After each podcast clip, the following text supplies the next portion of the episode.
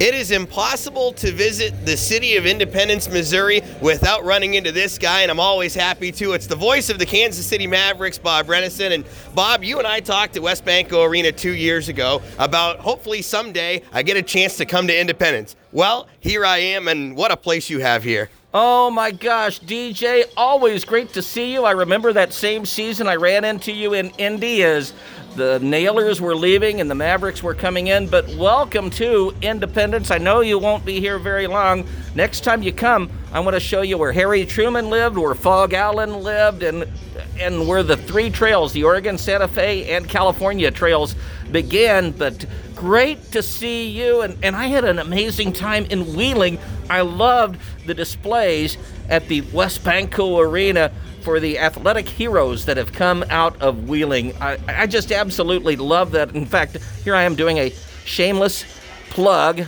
but in my book, I wrote about that. the history is so much of what we do and i did an arena tour of this arena today and one of the areas that jumped out at me was how you've taken the kansas city history of hockey through the years with the blades and the teams before that. This city has probably a richer hockey history than i think a lot of people realize it does doesn't it? Game one played in kansas city. It was during the 1927 28 season. No i wasn't broadcasting the games back then but the Kansas City Pla-Mors in their first home game was January 2nd, 1928, against a team called the Winnipeg Maroons. And that was in the American Hockey Association. Kansas City was in that league for 15 years, and the league ended due to World War II. But the second year that Kansas City was in that, a new team entered called the Tulsa Oilers. So the Mavericks, or Kansas City, I should say, and Tulsa have been doing battle against each other in hockey. And there have been some years when both cities or one didn't have hockey, but since the 1928 29 season, it's amazing when, when uh, the Mavericks and the Oilers get together. And whenever you go to the BOK in Tulsa, look up at the rafters and you will see number 12 hanging there for Sonny Boy Wakeford. He was from British Columbia, played for the first Oilers in 28 29, and continued to live there until he passed away in the 2000s, I think at the age of 108. That's incredible.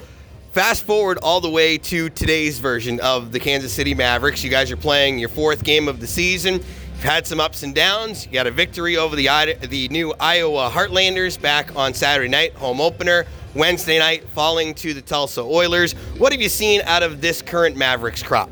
This team shows a lot more toughness than other teams in the Mavericks that the Mavericks have had recently. Of course, when you go back to the very beginning, there was Carlisle Lewis, and he didn't take anything off of anyone, and he could put the biscuit in the basket. He scored the first goal in Mavericks history on October 16th, 2009, at Rapid City. But that is the biggest difference that this Mavericks team has had uh, in a long time. And also, the Mavericks had about 12 players coming back who had played here before. 11 of them last year, and John Schiavo, who played here, I believe it was the 15 16 season. And that's so important in minor league hockey because the fans want to go out and see the same players over and over.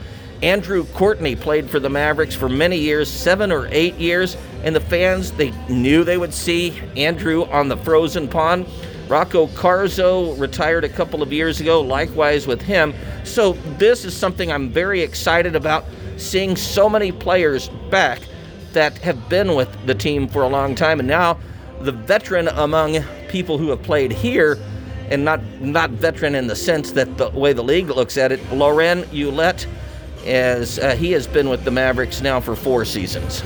One of the big reasons I bet there's a lot of continuance from last year, this similar on the Nailers side with Derek Army, is you have Tad O'Had once again as the head coach, second year with the team. What has he brought to Kansas City that maybe some of the other coaches in the past didn't have?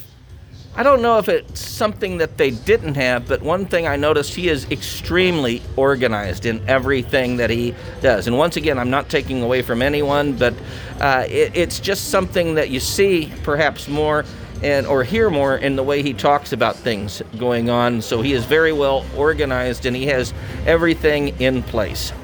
A couple of years ago, we went out to Rapid uh, City and we got introduced to the Wild Wild West, playing those three-game series. And I think the teams were ready to kill each other by the time the week was over. I don't expect that same flavor to come out of tonight's game. What do you see from kind of a Mountain Division identity, if you will?